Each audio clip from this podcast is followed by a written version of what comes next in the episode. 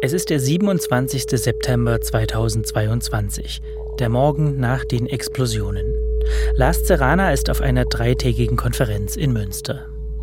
In ganz Deutschland wachen die Menschen auf, schauen auf ihre Handys, hören die Nachrichten im Radio, lesen irgendwas mit Pipeline und Druckabfall. Vieles ist unklar an diesem Dienstag. Aber nicht für Lars Serrana und seine Kolleginnen und Kollegen auf der Konferenz, die wissen längst mehr als andere. Jedenfalls geht während der Kaffeepausen ein Gerücht durch den Raum. Zu dem Zeitpunkt fand in Münster gerade das nationale Treffen der Seismologen statt, passenderweise. Und wir haben uns da entsprechend darüber ausgetauscht, dass es zwei Ereignisse gab, eins des Nachts und das andere dann am späteren Nachmittag in der Ostsee. Am Anfang sind wir standardmäßig davon ausgegangen und haben das ausgewertet wie, wie klassische Erdbeben.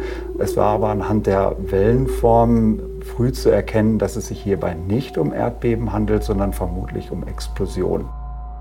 Lars Serrana ist Seismologe und arbeitet bei der Bundesanstalt für Geowissenschaften und Rohstoffe kurz BGR in Hannover. Er ist Leiter des Erdbebendienstes des Bundes. Und solche Ereignisse wie bei Nord Stream zu analysieren, gehört zum Tagesgeschäft für Lars Serrana und sein Team.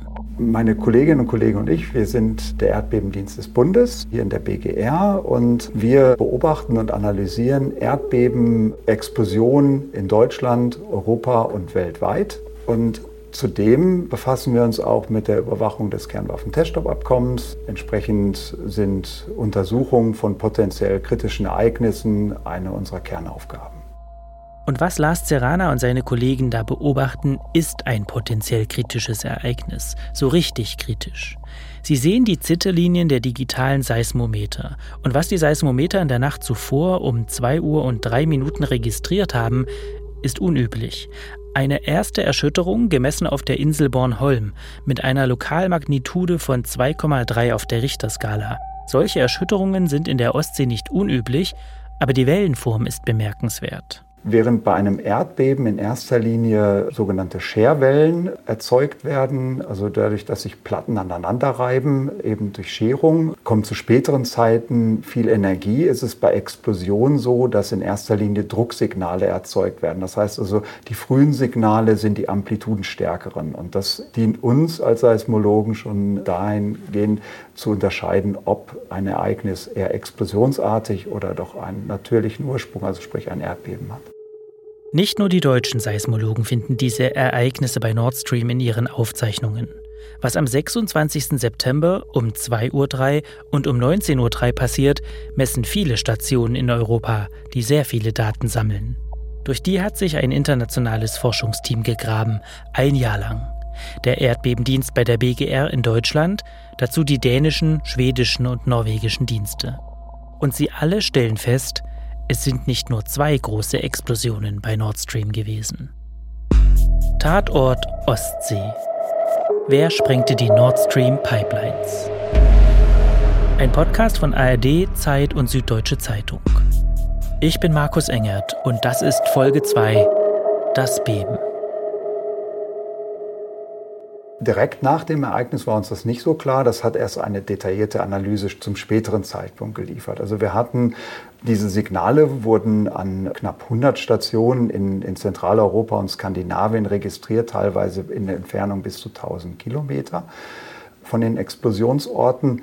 Und eine detaillierte Analyse von Daten aus den südschwedischen äh, Netzen hat uns gezeigt, dass es sich dabei um, um drei Ereignisse handelt, die nahezu parallel äh, in einem Abstand von einmal neun und einmal acht Sekunden nacheinander kommen. Und das war dann für uns eigentlich das Indiz. Hier handelt es sich um drei Explosionsereignisse. Eine Explosion an Nord Stream 2, morgens um 2 Uhr und 3 Minuten. Abends drei Explosionen an Nord Stream 1, die erste um 19 Uhr 3 Minuten und 48 Sekunden. Die zweite um 19 Uhr 3 Minuten und 57 Sekunden. Die dritte um 19 Uhr 4 Minuten und 6 Sekunden. In den Tagen, Wochen und Monaten nach den Explosionen wird diskutiert, spekuliert, recherchiert und ermittelt.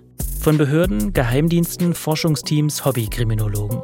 Sie sammeln Informationsfetzen, versuchen sich an einem Puzzle, ohne auch nur zu ahnen, welches Bild es am Ende zeigen könnte. Theorien konkurrieren, Hypothesen sprießen, Ideen, Gerüchte, Verschwörungserzählungen machen die Runde. Bis heute, ein Jahr danach. Also ich erinnere mich an den Moment, und ich erinnere daran, wie ich in der Küche stehe und auf mein Handy gucke und ähm, diese äh, Agenturmeldungen lese, dass es da offensichtlich mehr als eine Explosion gab und ähm, dass, ich glaube, damals war es das schwedische Militär, dass die gesagt haben, sie fliegen da jetzt auch schon mal drüber und schauen sich an, wie da die Ostsee äh, blubbert und ähm, dass es davon jetzt auch demnächst Bilder gibt, auf die natürlich alle ganz gespannt ähm, warteten. Das ist mein Kollege Florian Flade. Florian arbeitet für den WDR, ich für den NDR. Und wir sind zwei von rund zwei Dutzend Kolleginnen und Kollegen, die sich zusammengeschlossen haben, um in der Sache Nord Stream zu recherchieren. Denn was die Ostsee damals erschüttert hat, war kein Erdbeben, kein natürliches Ereignis. Das waren Explosionen. Man braucht nicht viel Fantasie, um sich auszumalen, wie die Stunden danach ausgesehen haben, für die europäischen Sicherheitsbehörden und die Staats- und Regierungschefs. Ursula von der Leyen twittert bereits am nächsten Morgen. Sie schreibt von Sabotage und dass es auf jede mutwillige Zerstörung europäischer Energieinfrastruktur die stärkstmögliche Antwort geben werde. Und mit dieser Tonart ist sie nicht allein. Ale z drugiej strony, dziś mamy też do czynienia z aktem sabotażu.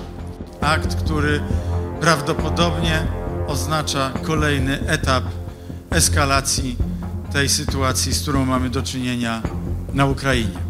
En ekstraordinær situation, det er en usædvanlig situation, og der er tale om tre læk øh, endda med noget altså afstand imellem sig. Obviously, any act of sabotage on any infrastructure is something that we would condemn. Der polnische Ministerpräsident, seine Amtskollegin aus Dänemark, der Sprecher der Europäischen Kommission. Sie alle schlagen eine Tonart an, die zeigen soll, hier gibt es plötzlich eine ganz reale Gefahr, ein Sabotageakt dieser Größe vor den Toren Europas. Das könnte zu einer Auseinandersetzung führen, die deutlich über den Ukraine-Krieg hinausgehen würde. Alle fragen sich, wer war's? Über Monate gibt es erst gar keine Informationen, später nur ganz wenige. Es ist ein einziges großes Rätselraten. Und dieses Rätselraten, das auch die Ermittler da umtreibt, das ist, glaube ich, auch das, was uns journalistisch da äh, so fasziniert. Und es ist für uns, glaube ich, auch, ähm, muss man sagen, eine der spannendsten Recherchen der letzten Jahre tatsächlich.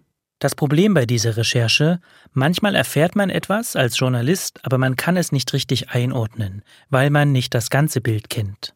Manuel Bewader, der mit Florian Flade zusammen an dem Thema sitzt, erklärt das so. Es gibt halt Sachen, die oberhalb der Tischkante passieren und Dinge, die unterhalb der Tischkante passieren. Darunter haben wir Nachrichtendienste, die Geschichten spinnen, die versuchen, eine Erzählung durchzusetzen. Und darüber, sag ich mal, haben wir polizeiliche Ermittlungen, die einfach gucken, was haben wir, was ist da. Man guckt in Gesichter, man fragt etwas und es kommt einfach nichts zurück, nicht mal ein Grinsen oder ein Kopfschütteln, sondern einfach nichts. Es ist definitiv eine faszinierende Straftat. Also man hört ja auch ähm, von denjenigen, die das von Behördenseite ermitteln, dann immer wieder dieses Wording, dass das the Crime of the Century für die ist und ein extrem ungewöhnlicher Tatort am Meeresgrund. Was Florian hier sagt, klingt banal, ist es aber ganz und gar nicht. Denn wenn es ein Verbrechen gibt und man sich als Journalist dafür interessiert, dann würde man normalerweise einfach mal hinfahren, sich dort umsehen, wo es passiert ist. Bei Nord Stream ist das leicht gesagt, aber selbst beim besten Willen fast unmöglich. Das muss sogar der Bundesnachrichtendienst BND einräumen, Deutschlands Auslandsnachrichtendienst. Auf einer Veranstaltung im Mai 2023 wird der BND-Präsident Bruno Kahl gefragt, was er denn zu Nord Stream sagen kann. Es gibt ähm, Hinweise in alle möglichen Richtungen und kein Land dieser Welt, kein Nachrichtendienst dieser Welt ist im Moment in der Lage, das konkret zu attribuieren, zu sagen, der oder diejenige waren es oder sind es nicht gewesen oder den oder diejenigen kann man ausschließen. Das mag sich noch ändern, denn es gibt beachtliche Ermittlungserfolge. Ein Tatort unter Wasser ist eine ganz spezielle Herausforderung. Das ist nicht so einfach wie das, was man in den Krimis im Fernsehen sieht. Das setzt ganz bestimmte Dinge voraus und lässt bestimmt auch Fragen offen, die nie geklärt werden können. Aber ich will nicht ausschließen, dass es auch zu Fortschritten der Ermittlungen kommt, die dann doch eine der verschiedenen Varianten wahrscheinlicher und die andere Variante oder die anderen Varianten für unwahrscheinlicher erklären lassen. Uns will der BND zu Nord Stream kein Interview geben, wie so ziemlich alle anderen Ermittlungsbehörden auch. Aber worauf der BND-Präsident hier im Mai 2023 hinweist, wird sich noch als großes, als sehr großes Problem erweisen.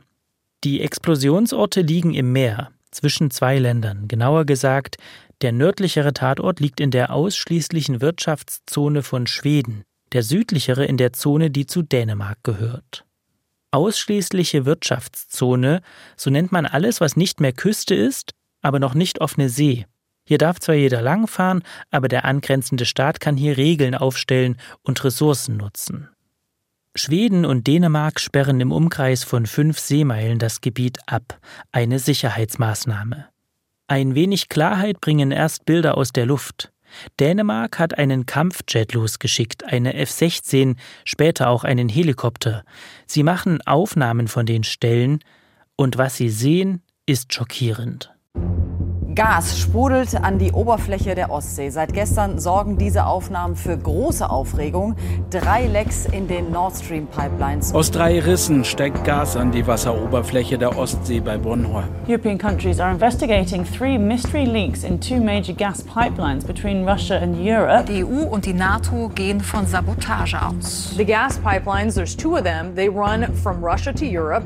And this comes at a tipping point time for Vladimir Putin's war in Ukraine.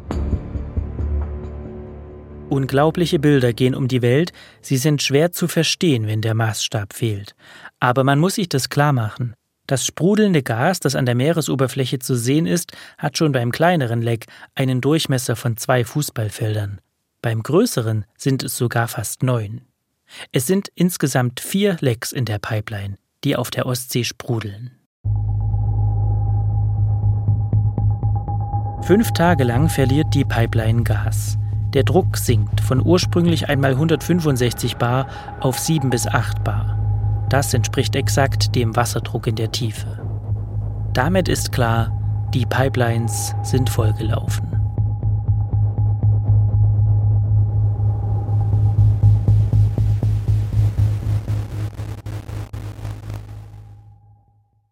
Zehn Tage nach den Explosionen am 6. Oktober geben die schwedischen Behörden bekannt, dass sie ihre Untersuchungen am Tatort beenden.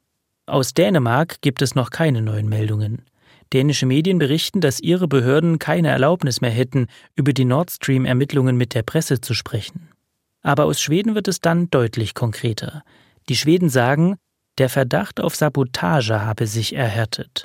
Und nur vier Tage später schließt die schwedische Ministerpräsidentin aus, dass Russland an den Ermittlungen beteiligt wird. Was dann aber passiert, das hatte man so eher nicht erwartet. Auch eine gemeinsame internationale Ermittlungsgruppe sagen die Schweden ab. Für die deutschen Ermittler zu Beginn keine einfache Situation. Es gibt ja Länder, in denen nicht ausschließlich Polizeieinheiten ermitteln, in denen es Behörden gibt, die sind Twitter-Organisation, Hybridorganisation zwischen Geheimdienst und Polizei. Das ist in Deutschland strikt getrennt durch das Trennungsgebot. Und wenn man dann gemeinsam ermittelt, ist das für die deutsche Justiz nicht so ganz einfach, wenn man internationale Partner hat, die gleichzeitig Geheimdienst und Polizei sind. Dann kann man diese Informationen nicht so einfach verwerten. Das ist für ein Ermittlungsverfahren sehr schwierig und deswegen ähm, gab es da auch ein gewisses Verständnis, glaube ich, beim Generalbundesanwalt in Karlsruhe zu sagen, okay, dann machen wir das jetzt nicht gemeinsam mit einem Land wie Schweden, wo zum Beispiel der Geheimdienst äh, in diesem Fall ermittelt. Ja, also ich würde mal sagen, von Behördenseite hatte man vor allem die Sorge, dass man eventuell dann da nicht mehr genug Beweismittel sichern könnte, weil andere da schon was mitgenommen haben.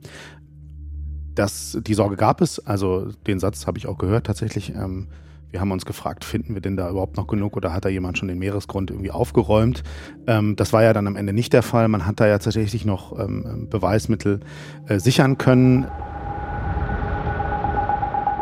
Anfang Oktober hört Nord Stream 2 auf zu blubbern, melden die Dänen. Mitte Oktober verschwinden die blubbernden Kreise auf der Ostsee auch im schwedischen Bereich der Lecks. Rein optisch ist auf der Ostsee wieder alles so wie vor der Explosion. Am 10. Oktober wird Nord Stream juristisch gesehen auch zu einer deutschen Angelegenheit. Es liegen zureichende Anhaltspunkte vor, dass die beiden Gaspipelines gezielt beschädigt worden sind, so die Bundesanwaltschaft. Für die Karlsruher Behörde stehe nun der Verdacht der vorsätzlichen Herbeiführung einer Sprengstoffexplosion sowie der verfassungsfeindlichen Sabotage im Raum. Zuständig erklärte sich die Bundesanwaltschaft wegen der besonderen Bedeutung des Falls. Der Generalbundesanwalt sieht Nord Stream also als Teil der deutschen Energieversorgung. Der Anschlag könne darum die innere und äußere Sicherheit der Bundesrepublik gefährden. Geführt wird das Verfahren gegen Unbekannt. Also die Herren dieses Verfahrens ist die Bundesanwaltschaft, also der Generalbundesanwalt in Karlsruhe. Der führt dieses Verfahren und die ermittelnden Behörden sind in dem Fall das Bundeskriminalamt und die Bundespolizei. Das ist jetzt keine besonders große Ermittlungsgruppe, vor allem zu Anfang nicht gewesen. Das waren wohl relativ wenige Leute, die sich darum äh, gekümmert haben. Aber diese beiden Polizei Behörden in Deutschland ermitteln und die werden unterstützt durch die Nachrichtendienste, durch den Bundesnachrichtendienst, durch das Bundesamt für Verfassungsschutz und die Bundeswehr ist auch noch in Amtshilfe tätig. Also da sind schon einige Behörden mit dran, aber der Kern der Menschen, die den, die, die Ermittlungen wirklich kennen, äh, diese Gruppe ist ziemlich klein. Es gibt Leute, die auch tatsächlich gar nichts wissen wollen, die gar nicht nachfragen, weil wenn sie wissen, sie sind in Runden dabei oder sie fragen nach, dann könnten sie eventuell Wissen haben und wenn irgendwo Sachen rausfallen und veröffentlicht werden, könnten sie äh, in Verdacht geraten, dass sie diesen Geheimnisverrat begangen haben. Die Gruppe ist klein. Kann man es ein bisschen eine Handvoll, zwei Handvoll? Also ähm, ich hatte gehört, dass äh, im vergangenen Jahr, also nachdem das Verfahren im Oktober eröffnet wurde, ähm, eingeleitet wurde, dass sich da weniger als ein Dutzend ähm, Ermittlerinnen und Ermittler von Polizeiseite, äh, also vom BKA und Bundespolizei, äh, mit befasst haben. Diese Zahl ist dann nochmal angewachsen im Frühjahr diesen Jahres und ähm, wir reden jetzt, ähm, meine ich, von einer ähm, Ermittlerstärke von 20 bis 30 Personen, die an diesem Fall im Kern ermitteln. Man muss sich das so vorstellen, wie so Kreise, die übereinander gehen. Also man hat ein Kreis in einer Behörde zum Beispiel, wo verschiedene Leute dran arbeiten. Aber dann gibt es auch wieder einen Kreis in dieser Behörde, wo nur ein paar Leute alles wissen. Und dieser Kreis überschneidet sich wieder mit anderen Behörden. Und so hat man das, dass es wirklich nur wenige Leute gibt, die wohl alles wissen. Und dann aber auch wieder gibt es die politische Dimension. Und da kommen wir natürlich da zu den zuständigen Leuten in den Ministerien, zu den zuständigen Leuten im Kanzleramt, die auch noch anderes Wissen dazufügen. Also wir haben gehört, weil es eben so eine wahnsinnige Brisanz in diesem Fall gibt und so eine politische äh, Sprengkraft äh, möglicherweise darin steckt, dass ähm, gewisse Personen sich sehr genau informieren lassen, äh, gewisse Personen aus den Behörden, also aus den Leitungsebenen, sehr, sehr genau wissen wollen, was der Ermittlungsstand ist. Ähm, wir wissen aber auch, dass da großes Misstrauen herrscht, ähm, dass man auch interne Ermittlungsverfahren führt, weil man herausfinden möchte, welche Informationen an Medien äh, durchgestochen wurden und wer das möglicherweise gemacht hat. Äh, wir wissen, dass ähm, da Leute Protokolle führen sollen über jegliche Telefonate, die sie führen, auch innerhalb von Behörden. Ähm, also die Fachaufsicht sozusagen, die Aufpasser gucken da sehr, sehr, sehr genau drauf. Und gewisse Stellen sind daran sehr interessiert, sehr, sehr genau zu wissen, was der aktuelle Stand ist. Und dazu gehört nach unserem Wissen zum Beispiel auch das Kanzleramt, was sich sehr genau informieren lässt.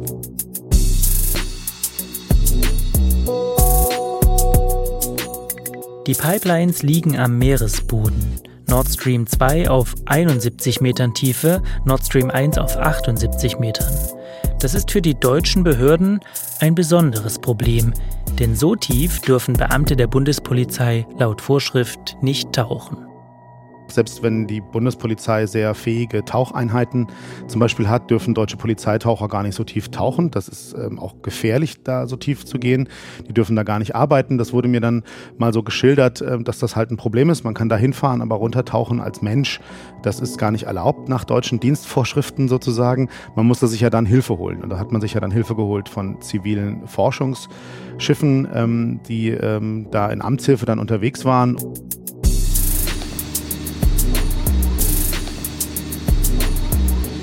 Die Alcor ist ein Forschungsschiff. Was immer Forschende im Meer untersuchen wollen, Tiere, Pflanzen, den Meeresboden, mit der Technik auf der Alcor geht das. Besondere Expertise aber hat sich deren Crew am Geomar-Institut in einer ganz anderen Angelegenheit erworben. Sie spürt Munition in der Ostsee auf. Mit Hilfe spezieller Tauchroboter kann die Alcor-Crew etwas, das nur sehr, sehr wenige auf der Welt können. Und so klingelte bei Jens Greinert, der den Forschungsbereich Marine Biogeochemie am Geomar leitet, das Telefon. Für uns war das auch super interessant, als wir es gemacht haben. Es war, es war spannend, das kann man glaube ich sagen, weil das macht man ja nicht häufig, dass man sagt, okay, die, dein Vaterland ruft, dass du sozusagen da was herausfinden willst. Das ist schon eine coole Sache. Direkt nach den Anschlägen war die Mission der Alcor eigentlich geheim. Dann berichten die Kieler Nachrichten darüber, als die Alcor längst unterwegs ist. Und jetzt, ein Jahr nach den Anschlägen, können wir auf dem Forschungsschiff mitfahren. Das war ein spezieller Job, definitiv. Jens Greinert ist mit der Crew an Bord, die damals für die Bundespolizei unterwegs war. Wie hat sich das angefühlt? Wie war dieser Tag? Wie ging der los?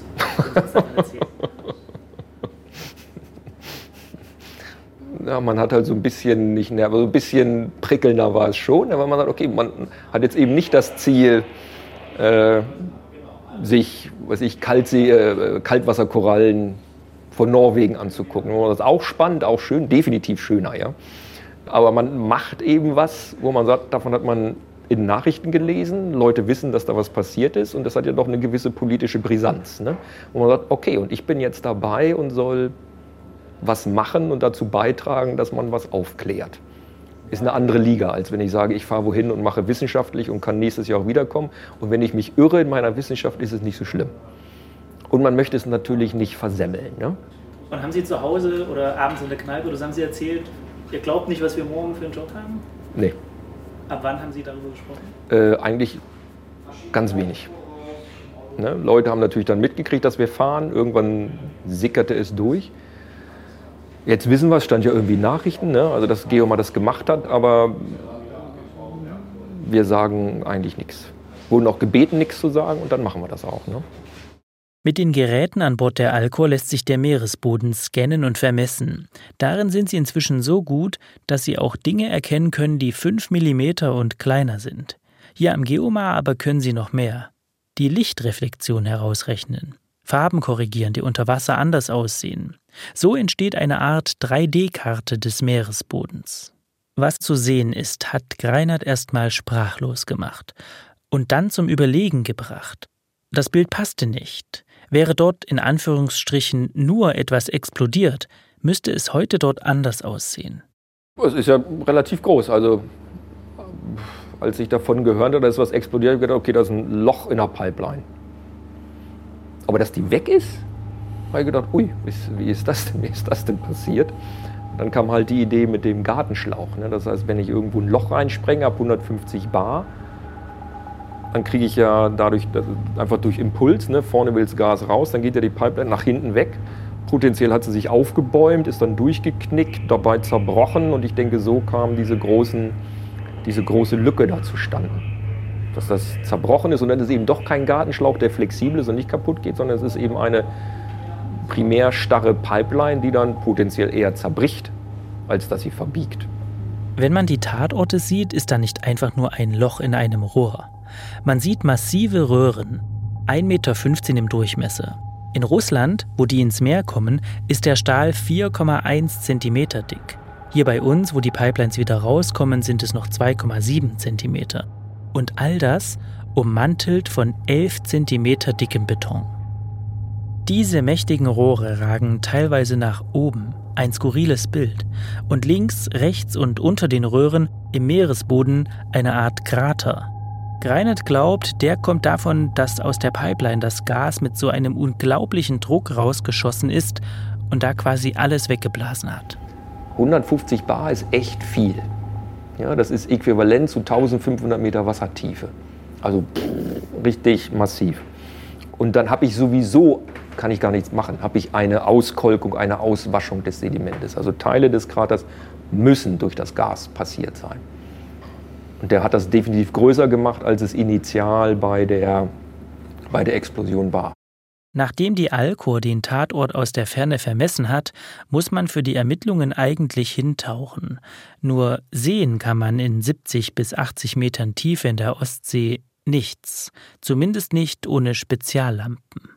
Man muss sich vorstellen, wenn man so einen Tatort unter Wasser untersucht, dann hat, hat man nicht 360 Grad rund um sich, so wie wir das an Land haben, sondern man guckt ständig mit einer kleinen Taschenlampe im dunklen Raum und versucht daraus zu verstehen, wie das Gesamtbild aussieht. Und dafür sind diese Übersichtsaufnahmen, dass man das räumlich gut einordnen kann, extrem wichtig. Also diese großen Übersichtsaufnahmen, die Kartierung sagen wir dazu. Ne? Erstmal kartieren das Gebiet und dann speziell runtertauchen und sich einzelne Lokationen anzugucken. Das Problem ist, ich suche potenziell etwas sehr Kleines, wo ich nicht weiß, wie es aussieht, in einem Milieu, wo es eventuell sedimentiert ist. Und das dann auch wirklich zu finden mit meiner Taschenlampe auf meinen zwei Fußballfeldern. Das ist das Problem. Und damit steht natürlich die eine, die große Frage im Raum, die uns interessiert, die Jens Greinert und seine Crew interessiert hat und die auch die Behörden beschäftigt. In Schweden, in Dänemark und auch in Deutschland. Lässt sich am Tatort noch etwas finden? Wenn da bei 150 Bar auf der Gasleitung das Gas dann explosionsartig rauskommt und sich dabei ausdehnt, gibt es dann potenziell ein großes Tovabo, Sediment wurde hochgewirbelt, hat sich dann wieder abgesetzt. Es kann also auch sein, dass so ein kleiner Chip, den ich vielleicht finden will, unterm Sediment liegt. Ne? Muss ja nur einen halben Zentimeter unterm Sediment sein, dann sehe ich den ja nicht mehr. Also da ist ja, sind ja Krater nachgewiesen einer gewissen Tiefe, wahrscheinlich mehrere Meter tief. Das Sediment, was da mal im Krater war, muss ja irgendwo liegen. Es ist ja potenziell hoch gedrückt worden durch den, durch den Gasdruck. Ich glaube nicht mal so sehr durch die Explosion selber, sondern durch den Gasdruck. Wie so ein Jacuzzi, wie so ein Wasserschlauch voll aufgedreht und keiner hält fest, dann schwabbelt der da vorne so rum. So ähnlich, denke ich, kann man sich das vorstellen. Und dieses Sediment ist aufgewirbelt worden, potenziell in Brocken nach links und rechts gefallen über eine Fläche von, keine Ahnung, ist ja auf den Sidescan-Bildern 50 mal 50 Meter vielleicht verteilt. Und wenn da drunter dann mein kleiner Chip von meinem, von meinem Auslöser liegt, den zu finden, ist so gut wie unmöglich. Also das musste man wirklich Glück haben. Das wäre nach meiner Meinung ein zufälliger Fund. Ich weiß nicht, ob die Schweden oder Dänen was gefunden haben und potenziell weiß ich auch nicht, ob die Bundespolizei was gefunden hat. Der Tatort selbst kann uns also viele Fragen gar nicht mehr beantworten. Und selbst wenn es mal Antworten gegeben hat, die da vielleicht wie auf dem Silbertablett gelegen haben am Meeresboden, als die Alkor und die deutschen Behörden endlich an die Explosionsstellen konnten, waren manche Spuren womöglich schon nicht mehr da. Weil sie andere vorher geholt haben oder weil das Meer sie verwischt hat. Was aber ist mit dem Sprengstoff? Müssten sich da nicht Messungen machen lassen? In der Ostsee eben halt durch diese Altlasten, die da liegen. Äh, das sind in, nur in deutschen Gewässern 1,6 Millionen Tonnen. Davon liegen 300, ungefähr 300.000 Tonnen in der deutschen Ostsee. Also man misst immer überall sprengstofftypische Verbindungen zu sehr, sehr geringen Konzentrationen.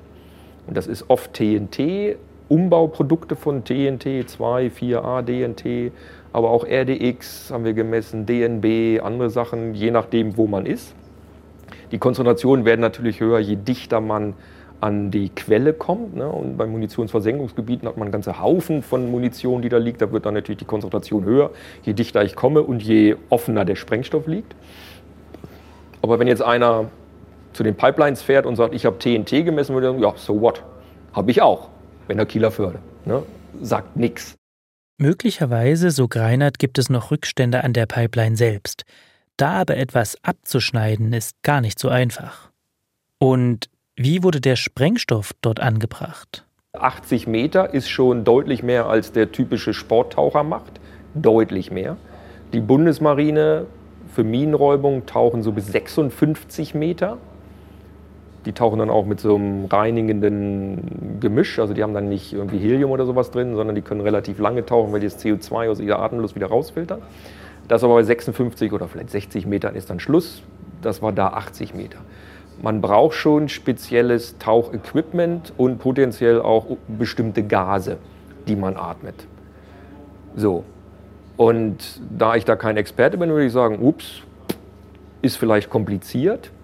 Ich könnte mir auch vorstellen, dass die Tauchzeit, es ist kalt, ich muss erstmal runtertauchen, 80 Meter abtauchen dauert und dann das Auftauchen dauert ja auch noch mal lange. Wahrscheinlich muss ich drin Pausen machen.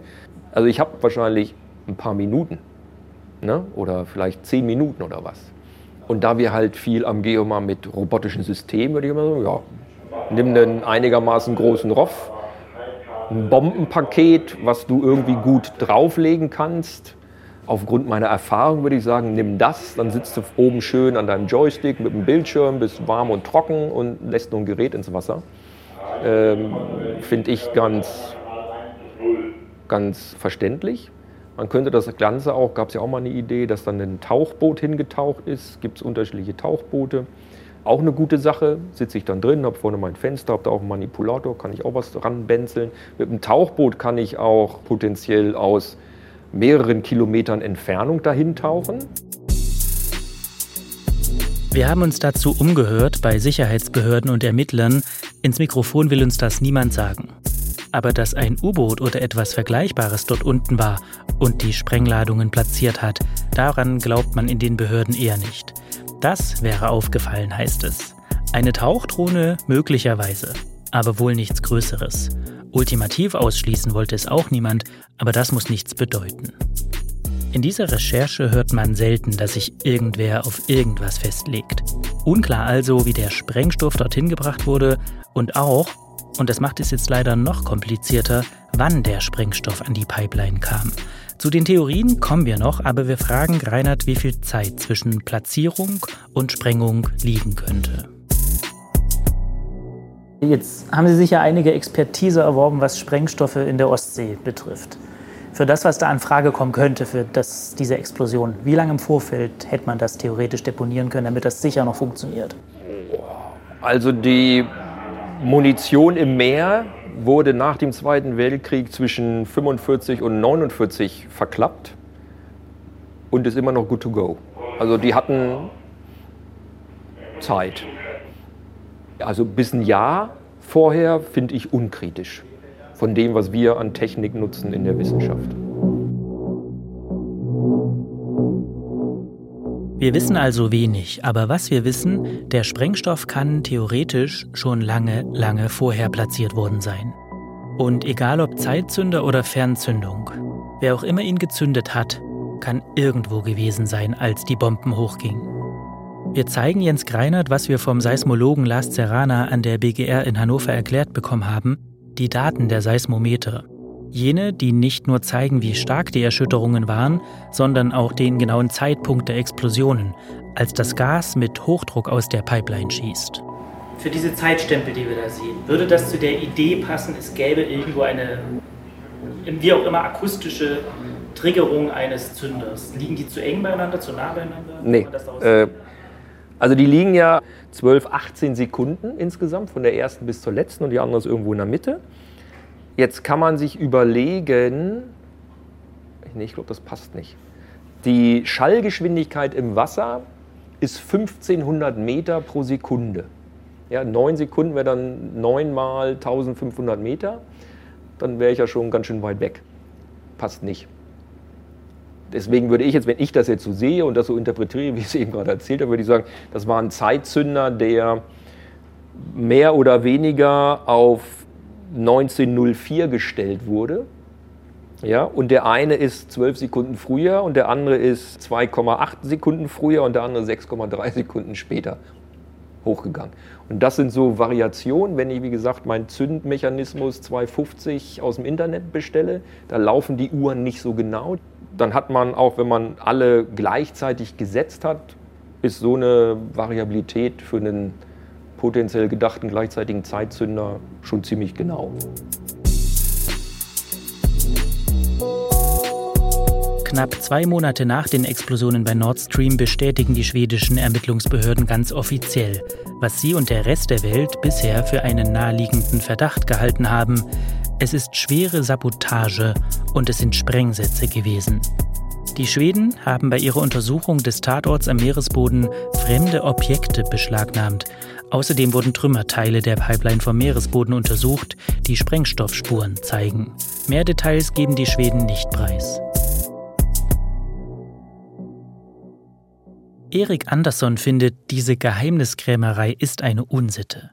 Der schwedische Millionär beobachtet im Frühjahr 2023 all diese Entwicklungen und ist genervt.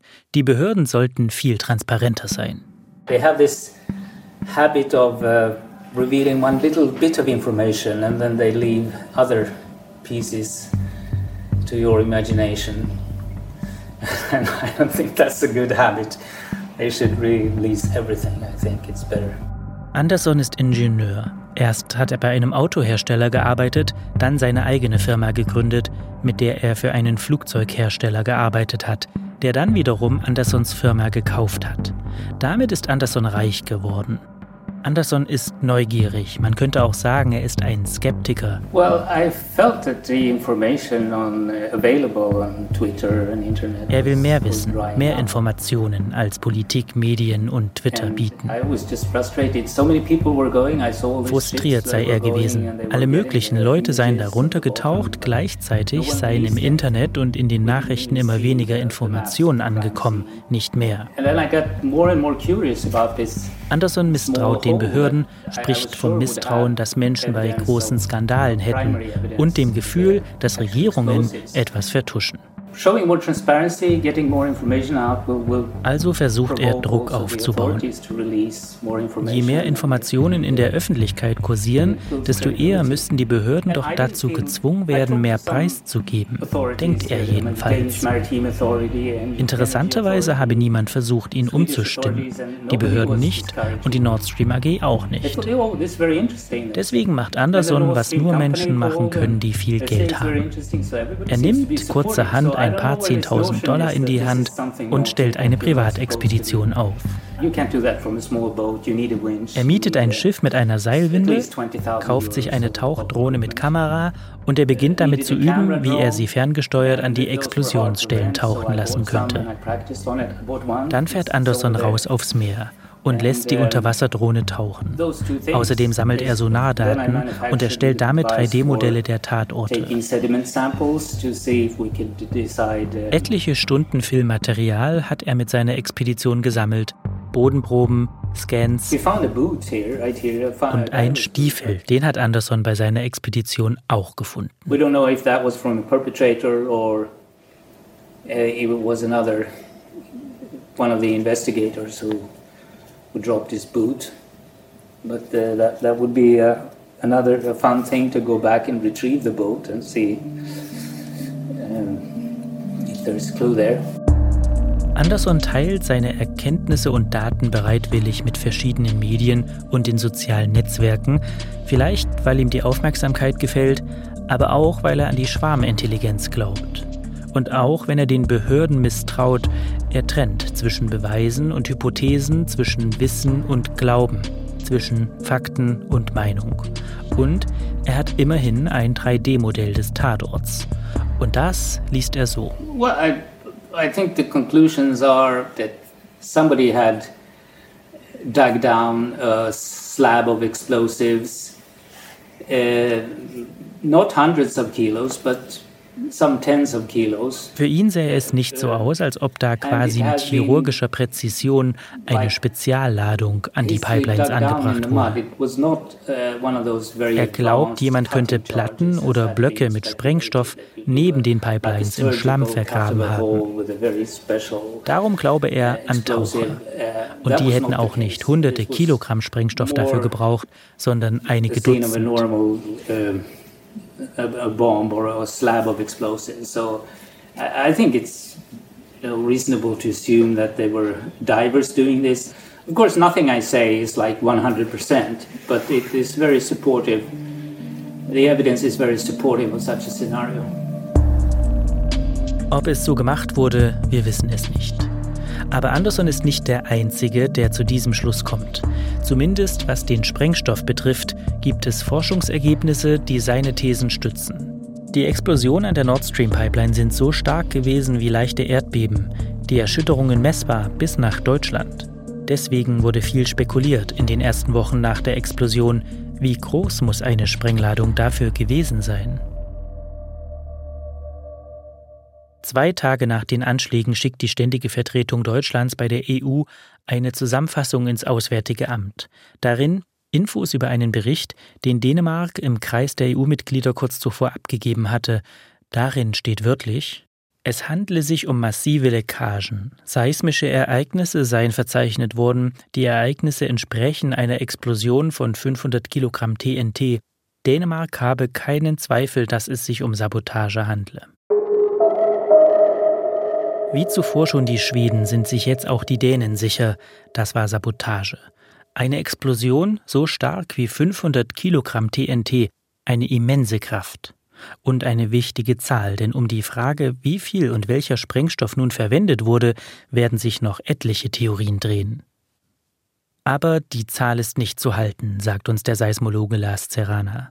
Inzwischen haben er und das internationale Forschungsteam die seismologischen Messungen rund um Nord Stream ausgewertet und sekundengenau rekonstruiert, was bei den Explosionen passiert ist und wie viel Energie sie freigesetzt haben. Inzwischen sind sich das internationale Forschungsteam und die BGR-Seismologen in Hannover sicher, die gemessenen Ereignisse gehen gar nicht auf den Sprengstoff zurück, sondern auf den riesigen Druck in der Pipeline. Die drei Ausschläge auf den Seismometern sind nicht durch die Explosionen entstanden, sondern die riesigen Gasblasen aus der Pipeline haben die Ostsee zittern lassen und die Messgeräte mit. Davon sind wir überzeugt, dass das primäre Signal, äh, was seismisch registriert wurde, einzig durch diese Gasblase, durch den instantanen Entlass des Methangases an den Pipeline-Röhren generiert wurde. Die Forscher haben auch dafür eigene Modelle erstellt und so noch ein Stück im Nord Stream Puzzle gefunden. Sie erkundigen sich nach dem Druck, den die Pipeline zuletzt hatte. Sie berechnen Modelle von explosionsartigen Gasaustritten, die stark genug wären, um als seismisches Ereignis gemessen zu werden. Und tatsächlich, die simulierten Gasblasen passen zu den gemessenen Werten. Damit kann uns Lars Serrana sagen, wie viel Energie freigesetzt wurde bei den Explosionen und Gasaustritten und rechnet für uns um, wie viel Kilogramm TNT es dafür bräuchte ist es dann so, dass natürlich die Blase sich dann nach oben in erster Linie in, das, in die Wassersäule ausdehnt. Und das ist dann wie so, ein, wie, so ein, wie so ein Hammerschlag. In dem Fall dann von unten auf die Wassersäule. Und wir haben dann so etwas als Quellmechanismus angenommen. Und da wären wir dann in der Größenordnung äh, für so eine Quelle eben zwischen 150 und 75 Kilogramm für die Ereignisse äh, an der Nord Stream 1 Pipeline, Röhre A und B und äh, entsprechend für bei knapp äh, 50 Kilogramm eben für die Nord Stream 2. Keine Sorge, ich habe es auch nicht direkt verstanden. Deswegen nochmal kurz zusammengefasst. Nicht die Explosionen, sondern die aufsteigenden Gasblasen allein sind so mächtig wie die Explosionen von knapp 50 bis 150 Kilogramm TNT. Und nur mit diesen Gasblasen allein lässt sich schon ziemlich gut erklären, was die Erdbebengeräte am 26. September gemessen haben. Das heißt aber auch, die eigentlichen Explosionen, die Sprengsätze, die waren wahrscheinlich viel kleiner als anfangs geschätzt, und zwar so klein, dass sie auf den Messgeräten im Hintergrundrauschen untergehen und in den Fehlerbereich der Berechnungen fallen. Die initiale Sprengung wohl der, Pipelines äh, liegt im Bereich unserer Unsicherheiten, also die, die können wir nicht auflösen. Zwar sind die Messgeräte für Erdbeben, Tsunamis und Atombombentests erstaunlich empfindlich, können zum Beispiel auf viele hundert Kilometer die Gasblasen von Nord Stream in der Ostsee brüllen hören, als Infraschall, aber das Flüstern der Sprengladungen davor, gut 80 Meter unter Wasser, das ist sozusagen zu klein für die großen Maßstäbe der Seismologie. Wir arbeiten mit einem Spaten und ein kleines äh, Schäufelchen wäre vielleicht das Adäquate. Ich meine, wir sind einfach zu weit weg. Ich meine, die Signale, die wir betrachten, die haben Wellenlängen im Kilometerbereich. Das heißt also, das ist einfach das, was das Auflösungsvermögen hergibt. Und äh, da ist nun mal dann die Physik, die uns da die Grenzen setzt. Die Seismometer, die Seismologie und ihre Modelle stoßen also bei Nord Stream an ihre Grenzen. Wohl auch deswegen will uns niemand konkrete Sprengstoffgrößen ins Mikrofon sagen. Hinter vorgehaltener Hand heißt es aber, pro Sprengung waren es wohl nur ein paar Dutzend Kilogramm Sprengstoff, eine niedrige bis mittlere zweistellige Zahl. Und das heißt, wer immer es war, musste gar keine halbe Tonne TNT-Sprengstoff versenken, sondern eine Menge, die auf so ziemlich jedes Boot und Schiff passen würde. Wer ist in der Lage, Sprengstoff auf dem Meeresboden zu platzieren? Und wer hat ein Interesse daran, Nord Stream zu zerstören Und wer war zum fraglichen Zeitpunkt in der Nähe? Es gibt tatsächlich eine Menge Schiffe, äh, die da in der Nähe waren. Jörg Schmidt von der Süddeutschen Zeitung. Das ist natürlich ein Szenario gewesen, was dann, was dann an die CIA weitergegeben worden ist. Die CIA hat dann aufgrund dieses Szenarios die Partner informiert, Deutschland informiert und man hat offensichtlich den Ukrainern auf die Finger gehauen und hat gesagt, das macht ihr bitte nicht. In der nächsten Folge von Tatort Ostsee.